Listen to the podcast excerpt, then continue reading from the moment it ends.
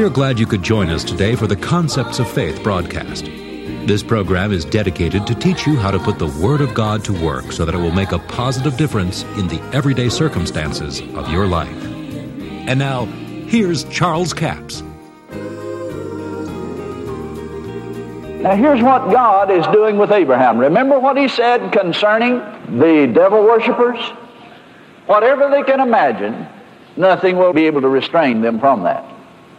Now, not only that, he comes right on down. And when Abraham says, Whereby shall I know this, that I shall inherit it? He said unto him, Take me a heifer and three years old, and a she goat of three years, and a ram of three years, and a turtle dove, and a young pigeon. Now, here it begins to tell you about the way they performed the blood covenant. They would take those, and it's not a very pretty picture. They split them in half down the backbone, and they lay those bloody masses apart. And the way they did it, they would walk in between those pieces, and they would exchange coats and exchange belts. Now, this is for normal human beings when they made a, a blood covenant. And by the way, the blood covenant is all over the world. They're perverted in many different places, and even over in Africa there, when missionaries went there, they found out they had blood covenants there before the gospel was ever preached there. So this was the strongest thing going. And they would exchange belts, which meant the belt didn't just hold up the pants. The belt was to hold their armor. That meant all of my power, all of my ability I give to you, and you give me all of yours. All I own belongs to you, and all you own belongs to me. Now, this is what God is doing with Abraham. Somebody said, Well, why in the world would God make such a covenant with a man? Remember now, God has been sold out. He's on the outside looking into this earth. God is limited. At this point, God is limited in what He can do with the earth. Now, I know that he brought the flood on the earth, but he made a covenant with Noah. And he talked with Noah about that. He had to have access into the earth through some man because he's given the earth to man. He can't come back in here and just take it all back and just destroy the work of the devil.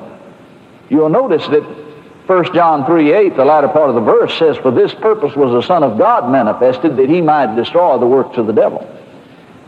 So God couldn't come here in his Godhead divine powers and just wipe the devil out. If he did, he'd be a liar and it'd be illegal and Satan would exalt his throne. But God is no liar. God cannot lie. It's impossible for God to lie. So here he is. He's making this blood covenant with Abraham. Now that covenant is so strong. It is so strong that it's awesome to even think about it. What it meant was that everything that Abraham had belonged to God, including his access into the earth. Now, this is what God's after. Is a man in the earth that'll walk upright before him and allow him to work through him to destroy the works of the devil. But it has to all be done legal. He cannot go out and violate his word. His word is a legal contract.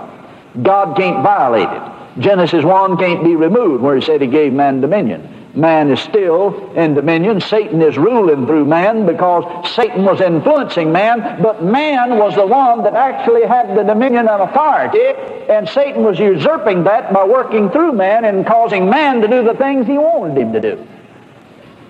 So God had a problem on his hands, and some of you think God never has problems. He had a problem. He has to have access into this earth legally. So this covenant with Abraham was the covenant of all covenants. There's never been a covenant that even measured close to it. And as Abram was there, if you notice it goes on and says that about the time that he is supposed to stand between the pieces there of that flesh and all of these things be performed. Now you have to go to many different places in the Bible to find the whole story. We'll not take time to do that. But it says in verse 12, when the sun was going down, a deep sleep fell upon Abraham, and lo, the horror of great darkness fell upon him. And down into verse 17, it says, And it came to pass that when the sun went down, and it was dark, behold, a smoking furnace and a burning lamp that passed between the pieces. And in the same day the Lord made a covenant with Abram, saying, Unto thy seed have I given this land and he tells him the bounds of that land. and the limitations of it. Now here's what happened. Abram woke up about the time that he's supposed to be standing in the midst of those pieces. But if Abram walks in the midst of those pieces and stands there before God Almighty in all of his righteousness and all of his glory, I don't know whether he could have stood it or not. It might have killed him. Because you got unrighteousness standing, he was limited righteousness, of course, but standing there with God. But when he woke up and looked over there where he should have been, he saw a burning lamp and a smoking furnace. And this is indicative of God Himself and of divinity. And you read about it in Deuteronomy on the mountain. When God came down to the mountain, there was a smoking furnace and a burning fire. What did he see there? Actually, what happened, Abraham looked and he saw Jesus standing in his place where he should have been, between that.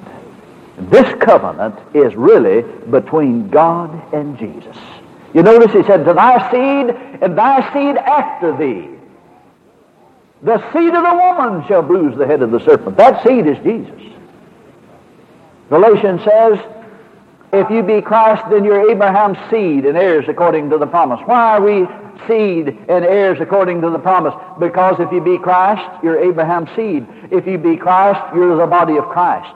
That covenant was between God and Jesus. Abraham was just the man on the earth that God had access through to work this thing. He could operate in this covenant until the seed came to whom the promise was made. And you read that in Galatians, the third chapter. That covenant was with him where he could operate in it, operate under that covenant, be blessed by it, and bless others, but it was only for him to operate in and hold till the seed should come to whom the promise was made, and that seed was Jesus. Now, as you see that, there's another scripture that I want to bring into your thinking, and it'll help you understand what we're talking about here.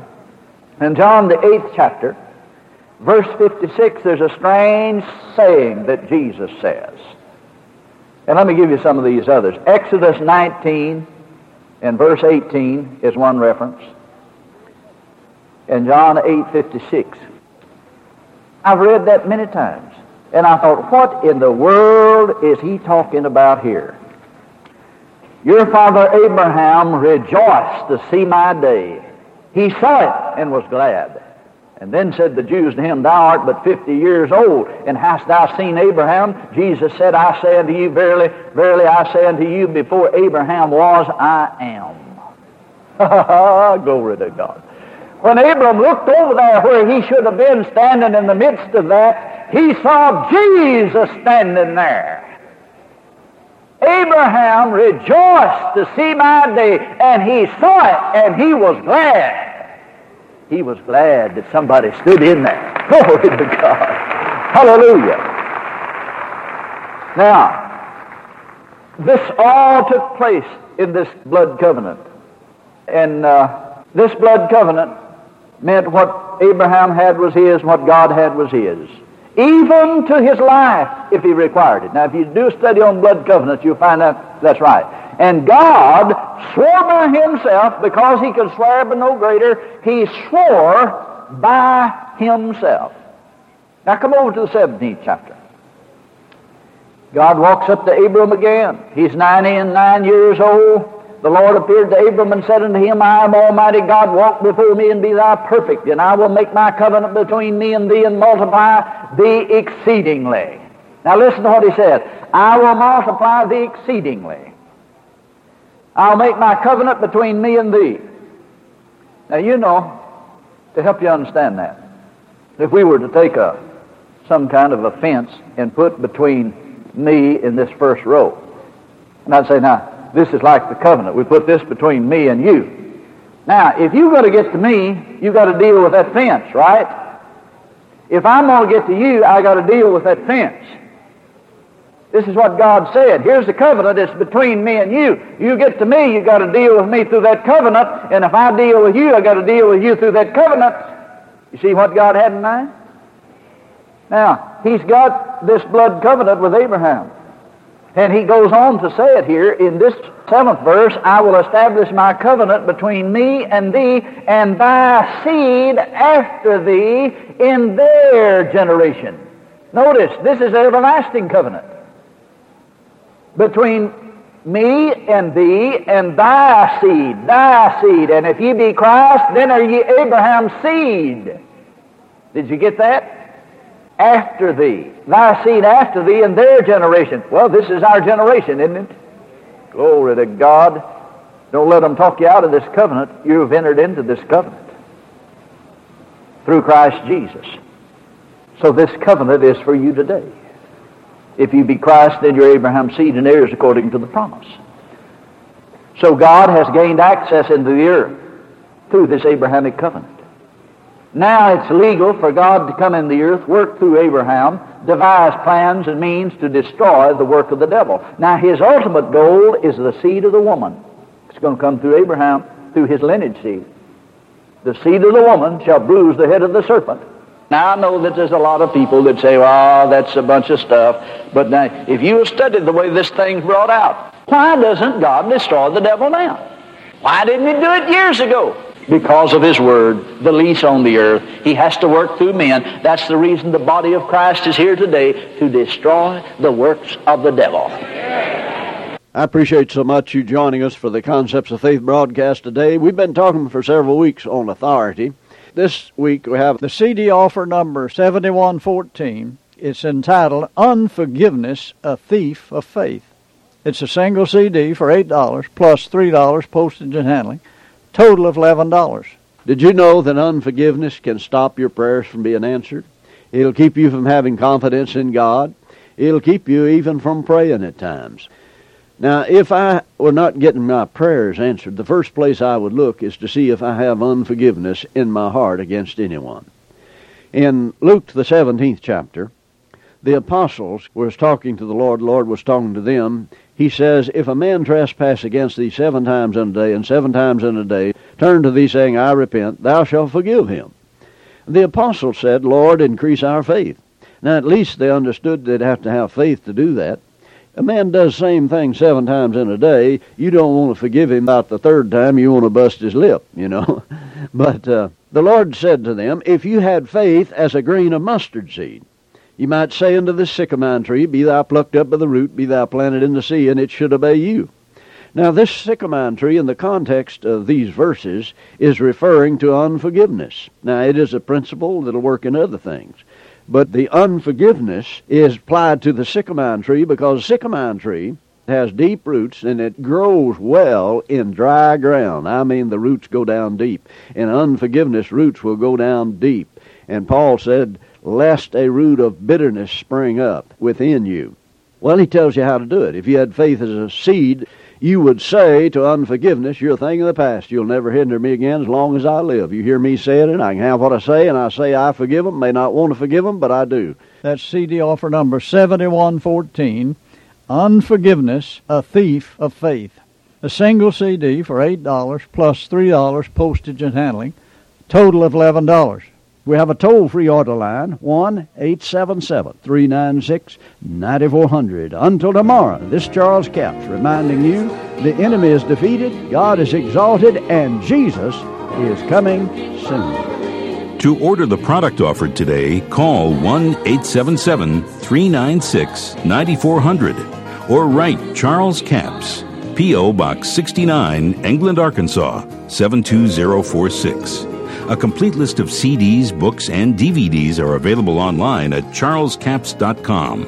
Through the website, you can listen to this radio program again and subscribe to our podcast.